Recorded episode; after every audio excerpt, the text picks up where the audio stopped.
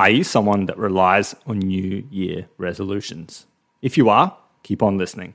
I'm Aleksa, the sports dietitian, nutrition coach, and the host of this podcast, the Reach Your Peak podcast experience. And today I'm going to be talking about a different way to set New Year goals. Okay, and it's not a New Year's resolution. It's my own principle that I developed, and I want to share it with you today. So, without further ado, let's get into the podcast.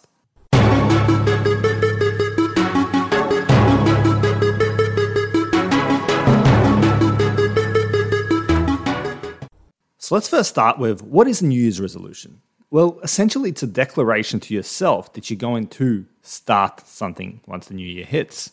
Okay, that's essentially what it is. It's kind of like a, a little mini version of a goal at the start of the year.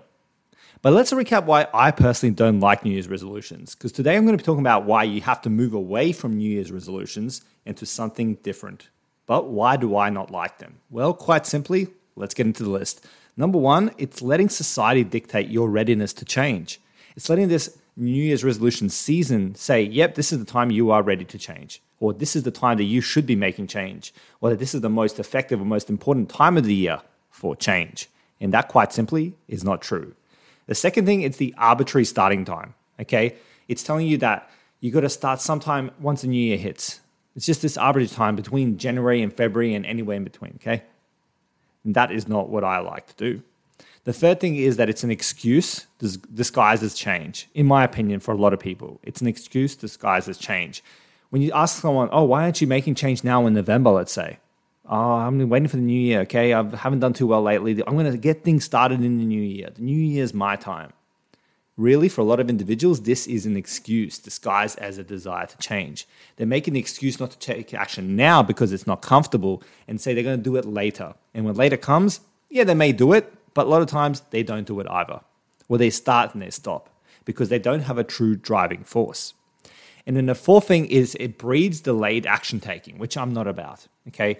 I'm a big advocate of take action now, even if it's not perfect, so you can build up momentum okay? Because things are easier once you get moving. Think of an analogy like a car. When you're sitting in your car and trying to turn the tires, it's got a bit more resistance, right? But when you start moving the vehicle, okay, moving that car, you can turn the wheel a lot more easier and navigate a lot more effectively. The same applies to nutrition change, fitness change, goals, whatever. Okay, so I'm not an advocate of breeding delayed action taking, and neither should you be. And to illustrate my points around why New Year's resolutions are really letting you down potentially, let's reflect on this year that's just passed. Let's reflect on the shit show, excuse my language, that is 2020. We can all agree that it was not per plan, right? Okay, so think about how did your New Year's resolution pan out? You planned to start at the start of 2020. You had this little goal you wanted to achieve. You you were trying to make all things all perfect, and what happened? 2020 came and went, ah, psych. And what's what's happened now with your goals? Maybe you were still persevered and got some goals achieved, perhaps. Maybe you were good for the first half of the year and then fell off. Maybe you fell off and got back on track now. Awesome. Fantastic if you have. But just use this as an example to reflect on how New Year's resolutions don't really set you up for success. Because each year we have a plan to go into the next year the best possible way. We all have these goals for ourselves. We all have these resolutions. But when life happens and doesn't go to the plan, what happens then? Instead, the difference maker is the action you took even when you weren't doing it per plan. Okay, the action that you took before the new year started.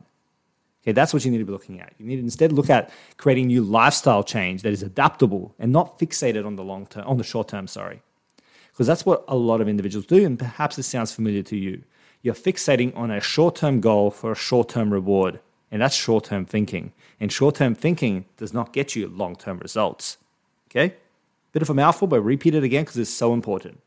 Longer term thinking enables you to move past those setbacks, those yearly setbacks that come and go. It allows you to calibrate more easily.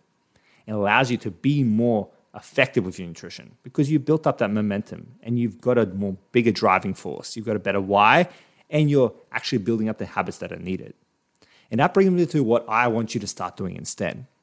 Like I've said, I want you to stop relying on New Year's resolutions. And instead, I want you to start creating what I call the not the New Year, New Me resolution, but the New Year, New Life resolution. Okay? Because you don't know what life has in store for you. So you should stop putting so much emphasis on January and February and disregarding all the other months.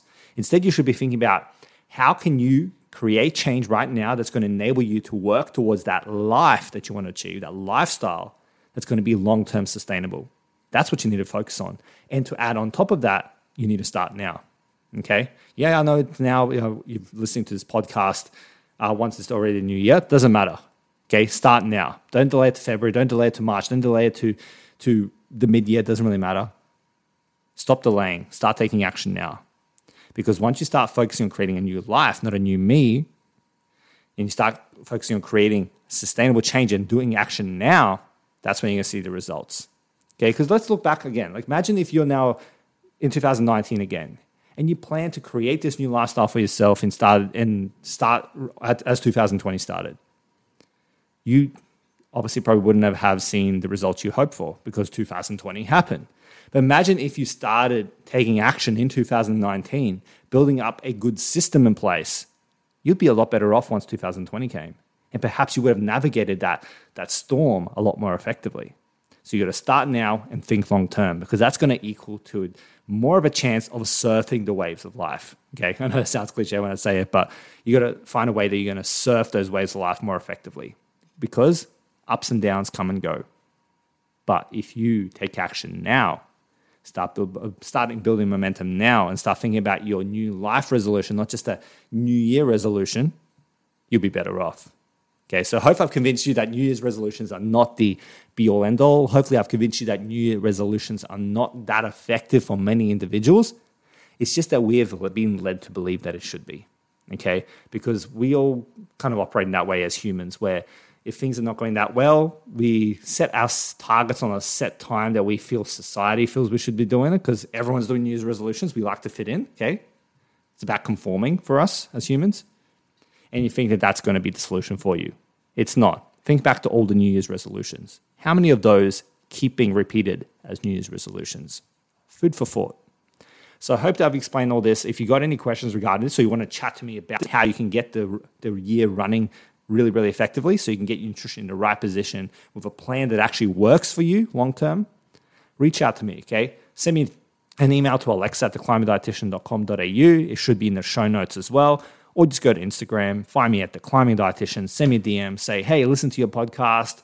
I like what you said. I want to start a new life resolution. And we'll go from there. We'll have a chat, see what I can do for you, see if you're in the right position to actually start making change and go from there.